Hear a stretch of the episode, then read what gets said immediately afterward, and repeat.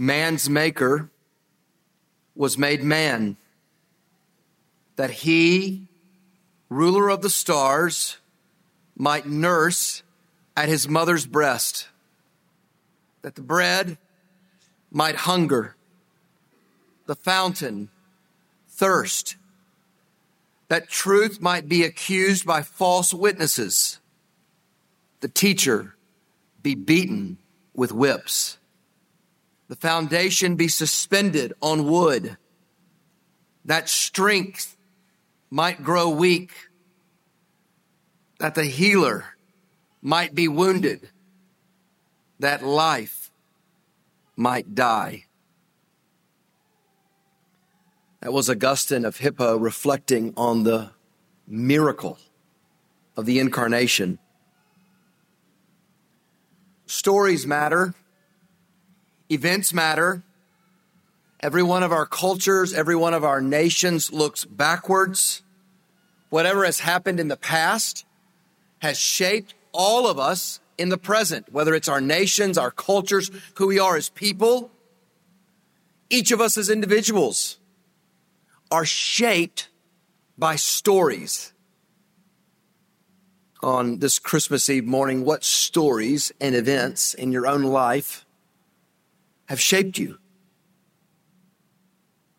Now, for Christians, God the Son taking on flesh is not just a sentimental story, it's an event, a reality that has changed everything about how we understand ourselves, even the privileges we understand that we have right now.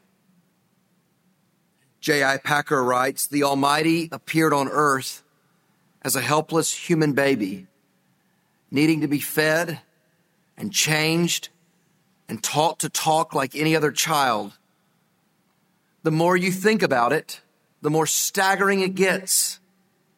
Nothing in fiction is so fantastic as this truth of the incarnation. If you're to believe and take the scriptures on their own terms, you are to believe that God's eternal Son took on flesh. That he came into this ruined world of sinners and he did in this world what no other person out of the billions of people who have ever lived could. The more you think about that fact, the eternally begotten Son of God taking on flesh, the more staggering it gets. In Paul's letter to the Galatians, Paul writes about how shockingly free God's gospel is. He reflects in this letter on the work of the Son of God and the unthinkable privileges that has secured for all who trust in him, making slaves into sons. And we're going to think about that this morning from Galatians 4 4 through 7. Galatians 4 4 through 7. In this text, we're not reading the story of Jesus' birth. We are reading about the theological significance of his birth. And if this is true, and it is, nothing is as fantastic as what we read here. Galatians 4 4 to 7. But when the fullness of time had come, God sent forth his son, born of woman, born under the law, to redeem those who were under the law, so that we might receive adoption as sons. And because you are sons, God has sent the Spirit of His Son into our hearts, crying, Abba, Father. So you are no longer a slave, but a son. And if a son, then an heir through God. Before this verse, Paul has been teaching about heirs and children and slaves. So before God's own son came into the world, God's people were heirs. They knew great promises, but they had not been given their full inheritance. Uh, they were like the prince of a country growing up who did have great status, but they were spiritually waiting under guardians until the fullness of time when it would all be theirs. Now, for the Jewish people, that meant they had lived under the law, which had the power to condemn them, but not to save them. For Gentiles, they were living under their own kind of law. If you look back at verse 3, that's the elementary principles of false gods in nature. And that enslaved them. So Paul is not giving us the details of the circumstances of Jesus' birth, the shepherds and the angels, the wise men. It's not the what, it's the why. The full significance of what God the Son's incarnation meant. Because this event would forever shape the way in which God's people would understand ourselves. And here's Paul's main point God has given his Son to make us sons. God has given his Son to make us sons and to give us unthinkable privileges. God gave his son to make us sons and give us unthinkable privileges. We're going to think on four points this morning. So you if you do take notes, you can write Jesus came. Jesus came. Number 1, at the right time. At the right time. Number 2, under the right conditions. Under the right conditions. And number three, for the right kind of people. For the right kind of people. The fourth point will be a mystery until we get there and then revealed at the right time, under the right conditions, for the right kind of people. Jesus came at the right time. The very first part of verse 4. When the fullness of time had come, or if you read from the NIV, when the set time had come. How many of the children have felt like Christmas Day would never get here? Any? You know, it still may not. I'm just kidding.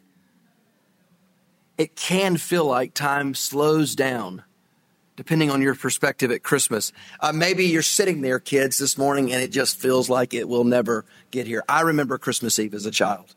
It was the longest night of my entire life. Felt like it would go on forever. I look back on our year. How long ago does January feel? How long ago when the school year started? How long ago does the UAE heat feel from this moment, what we would give for time to stand still for this weather. From our vantage point, time can feel as if it moves slowly.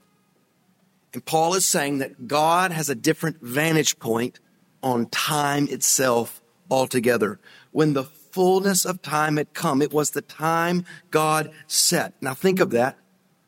The rise and fall of empires, births and deaths of significant peoples. There were major wars and moments. There were minor people and events.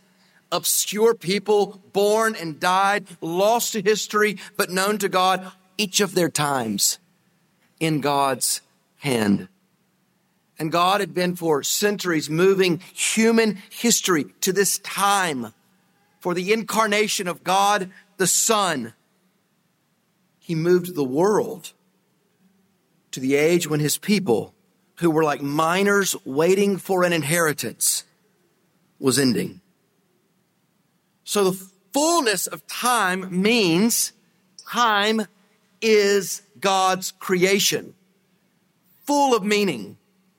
The time had to be right for the mysterious entry of God's Son into the world. And God moved every moment of time to the right time for the life, the death, and the resurrection of Jesus, for the gospel to go forward.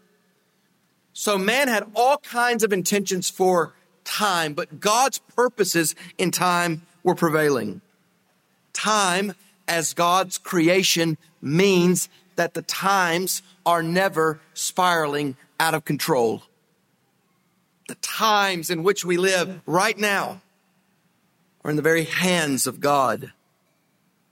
Jesus came at the right time, in the fullness of time. God did what he wanted to do when he wanted to do it. The incarnation means we always live in God's time. That God, not man, will accomplish his purposes. So from beginning to end, yes, time will come to an end. In the middle of time, when very few in the world even noticed it, God sent forth his son in the fullness of time. Now, I'm tempted to ask you how you are using your time. But it's not really your time.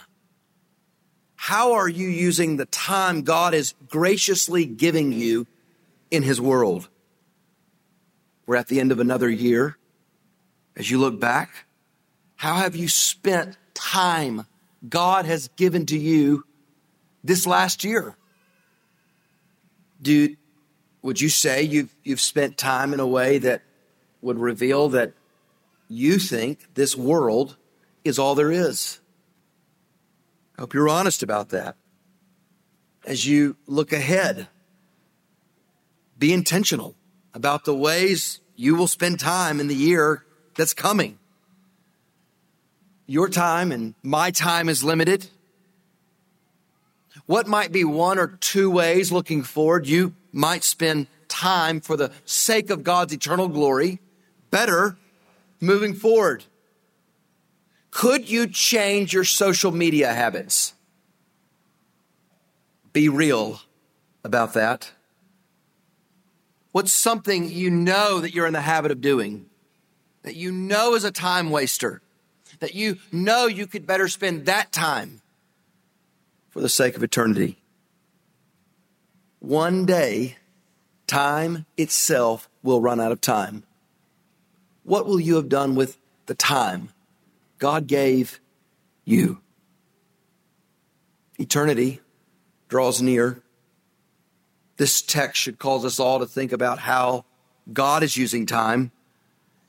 In all of the time before God the Son came into the world and all the rebellion against him, all of the sin, God was working to send forth his Son.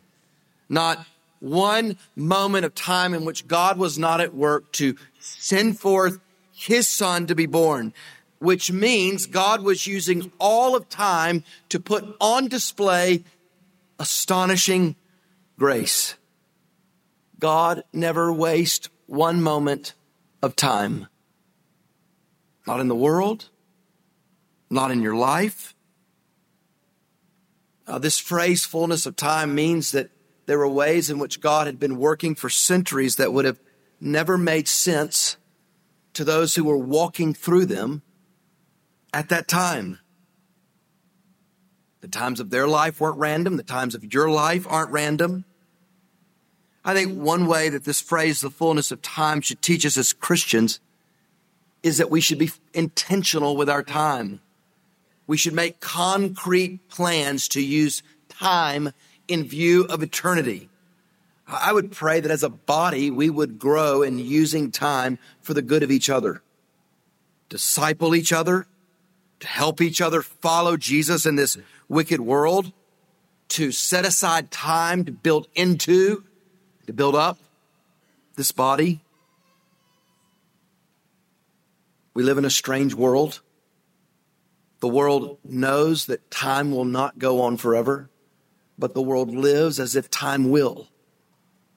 The world lives as if time will not be subjected to God's evaluation of it. And I wonder if the world's thinking about time has slowly crept into yours. The world did not discern that the time had reached its fullness when God's Son was born into the world. God did. God was unfolding his purposes and plans according to the right time. Time, like money, is limited. and a resource to be used for his glory. The incarnation means the times of your life are not random, that the one who sent his own son in the fullness of time is not wasting time with you. Jesus came at the right time. He does all things well in his own time when the fullness of time had come. Number two, Jesus came under the right conditions. The second part of verse four, under the right conditions. Paul says this very simply. God sent forth his son, born of woman, born under the law. That is a staggering sentence. God's eternal son placed himself in circumstances under obligations that shocked angels. What does this world that is so characterized by crisis and conflict, uncertainty, unbelief, goodness, and evil, what does this world most need? God's own son to come into it. And God sent his son. And he did so in a particular way, under the right conditions. Now, of course, the son did not have to come at all. And even in coming, he could have come in glory with thousands of angels to bring judgment.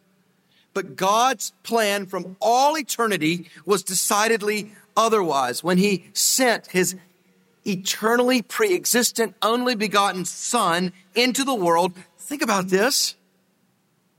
He did not come in an extraordinary ceremony, but into a very ordinary family in an obscure village in an ordinary way. There's not one ruler on the planet who goes even to another country like that. Ceremonies attend to their arrivals. And Paul simply says he was born of a woman. It's what the scriptures teach. The very unsuspecting Mary gave birth to a child supernaturally as a virgin. The virgin birth was essential to his work as Savior, for apart from that, he would have been born under our father Adam. He would have inherited the same sin nature that we have.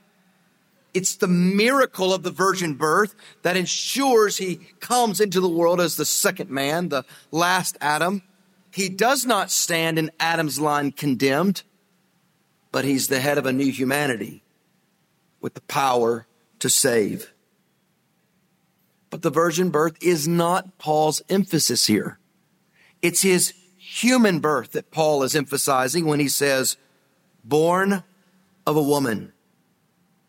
Can't you just hear Genesis 3:15 echoing, I will put enmity between you and the woman.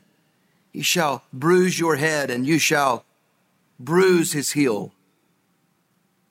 And here he is, a human being who's come into our race, who can actually save our race. Now, the right conditions meant he had to be truly human. Uh, the early church father Gregory of Nazianzus wrote, That which he has not assumed, he has not healed. So to redeem humanity, he had to take on flesh. When he came into the world, he hid the glory that was hid. He took on flesh. It's not an obscure doctrine in the scriptures. It's central to the scriptures because it's fundamental to our salvation. He had to come under the condition of being like us.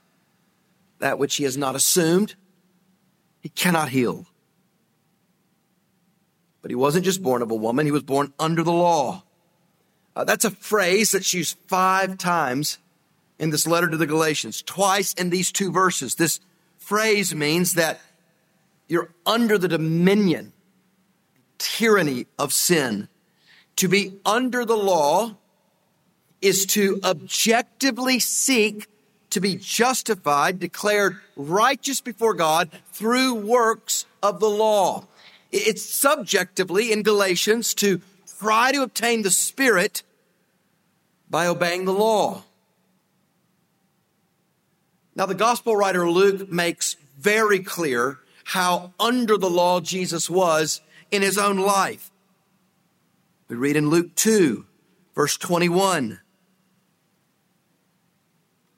At the end of eight days, when he was circumcised. And in the very next verse, Luke writes, And when time came for the purification according to the law of Moses, they brought him up to Jerusalem to present him to the Lord, as it is written in the law of the Lord. Every male who first opens the womb shall be called holy to the Lord, and to offer a sacrifice according to what is said in the law of the Lord. So the very law that was about him, pointed to him, he was born under. Like no one, he demonstrated what a law shaped life looked like. He revealed the meaning of the law. He was the law's goal. He was the law's end. And for salvation, he obligated himself to this law. Now, when you think about those who seek to keep religious requirements or perform religious rituals or observe fast, it's very easy to admire that commitment. It's also easy to think they have a really high view of salvation. And if you're thinking of salvation from the standpoint of human effort or discipline, then sure, such consistency does require tremendous effort and discipline over a very long period of time. But from Scripture's vantage point, those who seek to obtain their salvation through obeying the law or observing any kind of works, the scripture would say you have not too high a view of salvation, but one that is, no matter how much effort you give to it, too low. Because anyone who believes that by law keeping, by staying on the right path, by doing good deeds, performing prayers, anyone that believes that salvation is something they can achieve, that it's something that they can earn as a reward, thinks of salvation as too low. For scripture reveals that no matter how much good we do, how many religious observances that we keep, that's not just to reject what God has done in Christ, but it is to think of salvation as something infinitely too small. The scriptures, they upend, they confront the way that we naturally think about salvation. Salvation, if it's to be achieved, is not something we can accomplish. It's only something God can accomplish. And so God's Son was born under the law. Sinless, he placed himself under the requirements of the law to save those who were under the tyranny of the law, to save those who were under the condemnation of the law. Paul is saying that the law, to look to the law, to obtain salvation, is to make yourself a slave. To obey the law because Christ has saved you by faith is what it means to live in freedom. In the fullness of time, the Son was born of a woman, born under the law, that we might be freed. The incarnation means Jesus came under the right conditions. Now, for you who are trusting in Jesus Christ, has this miracle, the wonder of God's Son taking on humanity, grown dull to you? we live in a place where this central assertion of the Christian faith is not believed by the vast majority of the people that live here. We live in a world that hears about this and yawns. Now think about that. What that means that God's own son has come into the world and it's either disbelieved or it's something that created human beings cannot be bothered to think about at any length and to sit in wonder. What does that say about us as a human race? What does that say about our world? But that's just it. The reality of the incarnation, the reality that God the Son took on flesh is unbelievable, except God has clearly revealed it. For God to accomplish a just salvation, he can never act by his will in a way that will violate his nature. He cannot be arbitrary. So, as the God who is good and who is just, he cannot give us salvation. That is not good and just. And so, sending the Son to fulfill all of the law's requirements, God accomplishes a good and just salvation. And this salvation proves to the world that God Himself is better, more holy, more good than we can fathom.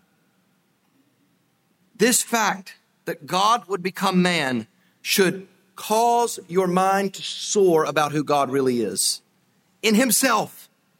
It should cause you to think massive thoughts about your salvation. In Jesus Christ, you possess something that is so great, only God could achieve it. Michael Reeves said this so well the incarnation is an almighty no to all works righteousness. Now imagine you have a disease that's terrible. You know nothing about it. You don't even know you have it. Some would say ignorance is bliss, but the disease will kill you. And the only way you will be healed is through the success of doctors and researchers right now, somewhere, some way, doing the work that you're totally unaware of to come up with a cure that you don't even know that you need. Now, that analogy breaks down because it's comparing what God has done in Christ to sinful human beings. We, as a human race, under the law, have been infected with sin and we have needed desperately the God who is to act. And we're totally unaware of this only until the other side of salvation. This is exactly what God has done in His plan and He's purposed and He's worked out His plans from eternity past in the fullness of time. Let this fact that God the Son was born under the right conditions of woman, under the law, astonish you at the goodness of God who would go to such lengths to accomplish a salvation we do not deserve. I hope that this Christmas you would remove all sentimental thoughts about the birth of Jesus and replace them with very realistic, great thoughts about what God has done to save, about his unimaginable goodness and love, of his commitment to save a people. This is a salvation that meets every need we have. Not only that we did not have the wisdom to understand, but also would have never had the right to demand. God has given the Son, and the Son has freely come as a human, born alongside us, but without sin under the law. He has come under the right conditions. And Jesus has come for the right kind of people. That's the third point, the right kind of people. Verse 5. To redeem those who were under the law, so that we might receive adoption as sons. He did not come for the right people because we were the most deserving, but because as those born under the law, we were the most desperately ones needing to be saved. So think of hostages in total bondage, waiting somewhere to be rescued and an elite military unit and all of their planning going in to rescue them. They land in the darkness of night. They rush into a building. They risk their lives. And when they get there, they realize they found the wrong people. Jesus came and found the right people. Those who are hostages under the tyranny of law, born under the mastery of sin. Those who have no illusion about the fact that we cannot save ourselves. How did he redeem those under the law? He obeyed the law perfectly. Now be aware of this. In God's universe, there is a very real moral law to which every human being is accountable. Uh, just like there's laws in this country right now to which we're all accountable, whether we know those laws exist or not. And God's Son fulfilled all the righteous requirements of that law and then took the penalty of him on himself for those who have failed to fulfill that law. He did this in his death on the cross. The incarnation of the Son cannot be in any way separated from his terrible crucifixion on the cross. The Son was born to die, to suffer the curse that we deserve in his body on the tree. Death could not hold the Son. He was raised for salvation.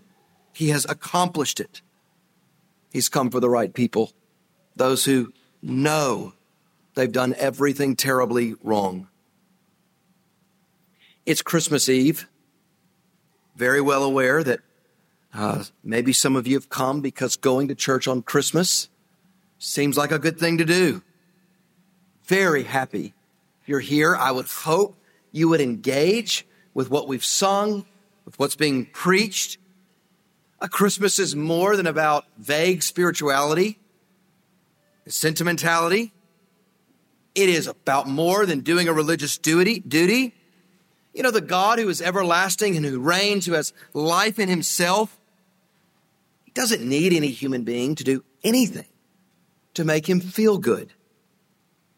Christmas is about something that is too good to be true, except it's true. That you and I are far worse off than we would ever imagine ourselves to be. We're sold as slaves into sin. And that God, who knows us better than we know ourselves, has done something better than we would have ever imagined. He has seen us as we are in our state and rescued us with a full salvation. The good news of Christmas really is you don't have to work your way to God. In Jesus, God has done all the works and paid all of the penalty for every sin you've committed against Him. My prayer for you this Christmas is you would receive this gift, for you cannot earn it. That you would sweetly repent even of the efforts you've made to make yourself right with God. And you would just simply come to Jesus in faith and trust him for what he's come to give, which he alone can give, and find life in his name. It's exactly those who know they're far off, who know how bad they are, who see their lives and realize we've made a mess of it, who are the right kind of people for Jesus. Is there any other king in the world of which you could say that about them? When's the last time you marveled that in Jesus, God has given righteousness simply as a gift? That he delights to give righteousness not by those who slave away and work, but by simply believing in his son.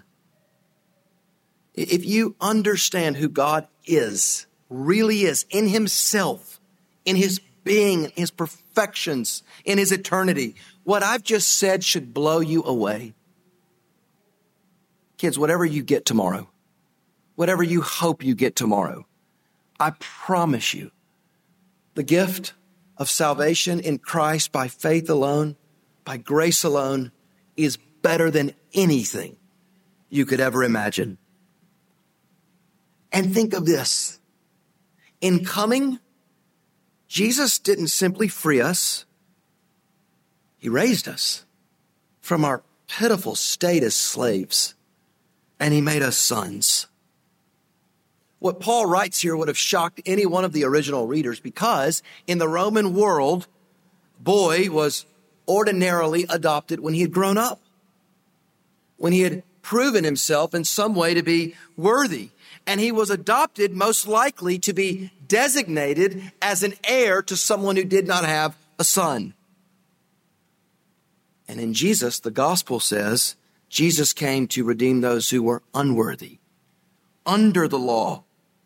And think of this when he saved us, he could have simply justified us. He could have simply said, You're innocent.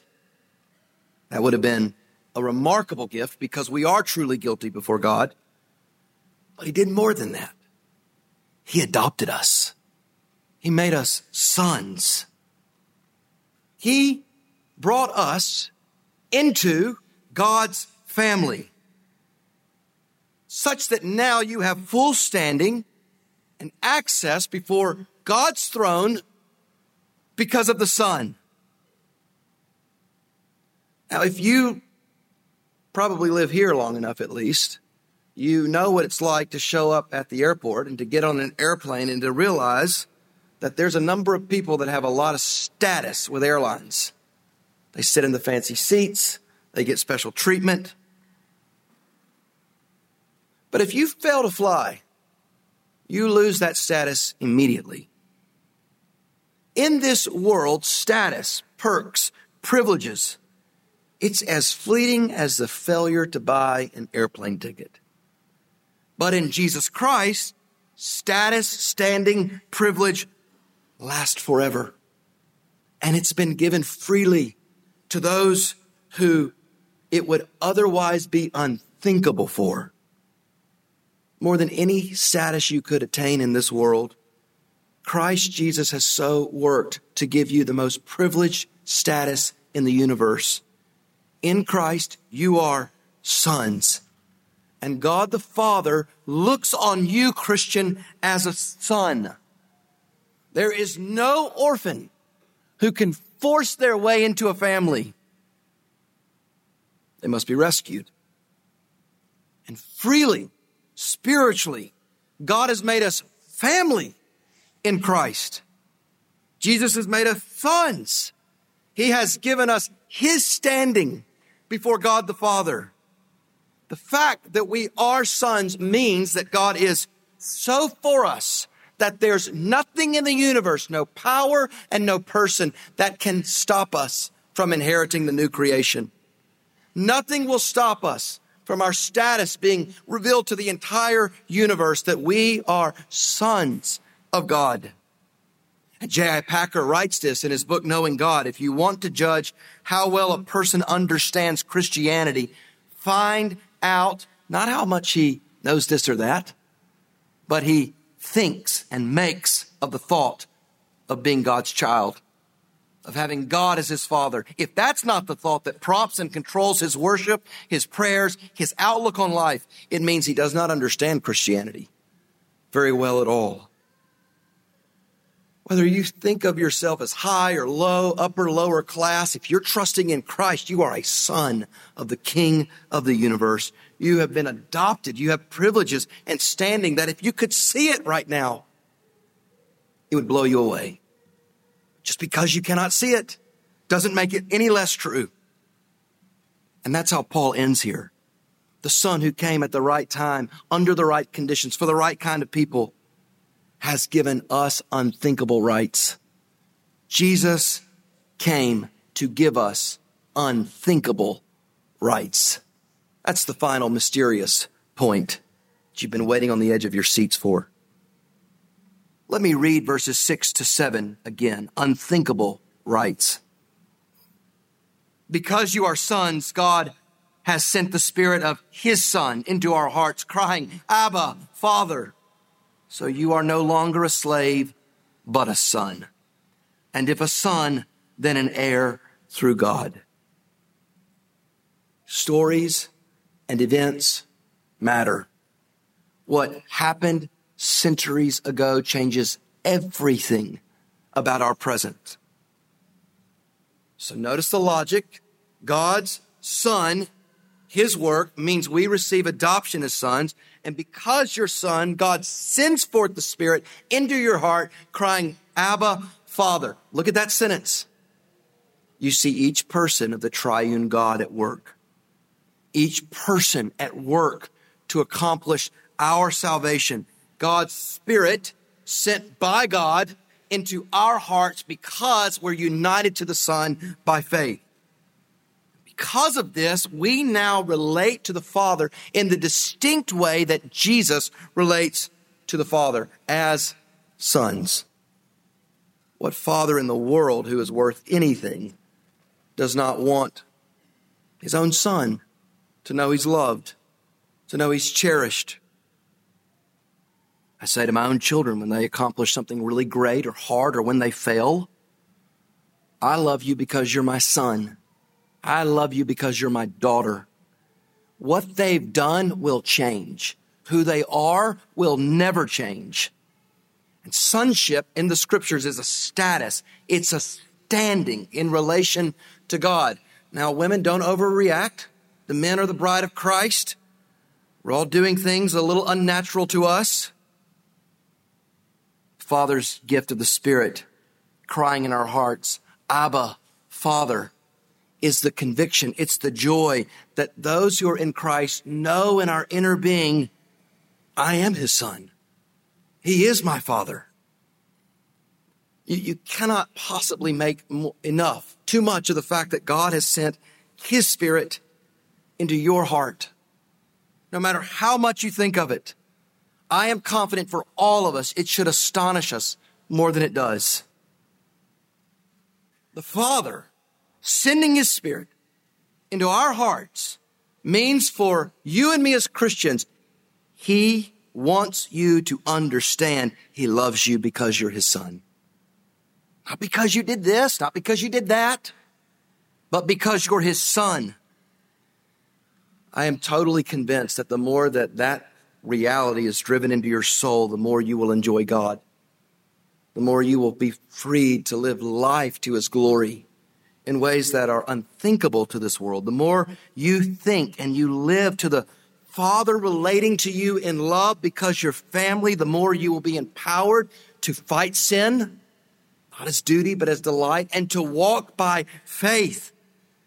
The Father means for you to know He relates to you in love,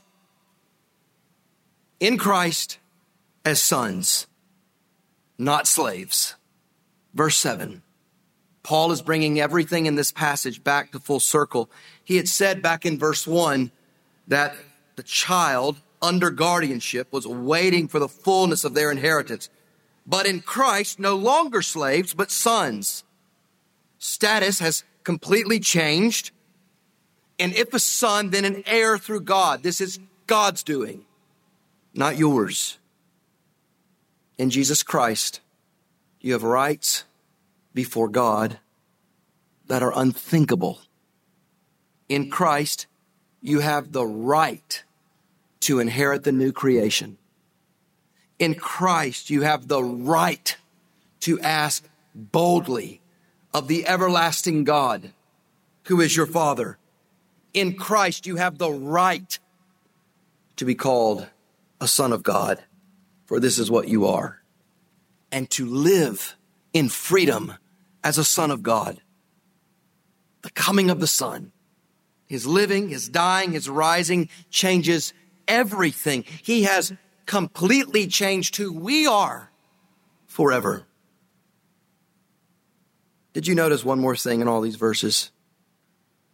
Who's doing all the giving and who's doing all the receiving? On this Christmas Eve, notice there's not one thing we give to God. He gives everything to us. God sent forth his son. God in Christ does the work of redemption. God gives us the status of sonship. God does the work to make us heirs and to give us rights that we could never demand of him. No God like our God, in whom salvation is a gift, who gives us status that we could not fathom what do you have that you have not received? God sent his son in the fullness of time to adopt us as sons. The incarnation happened at the very right time in human history, and it has changed human history changes how we understand our lives. It changes how we understand our destiny, no matter how much of the world thinks this is false. This is the true story of the world. This story changes everything about the world and about your life. I hope as you leave this morning, you will think great thoughts of God and of his son who left glories we cannot imagine in heaven to be born ingloriously of a woman under the law that he might raise us to be sons, to give us a salvation and to bring us into glory that we could never achieve on our own. And glory is coming because he veiled his glory and he took on flesh. Joy to the world, the Lord has come. O earth, receive your King.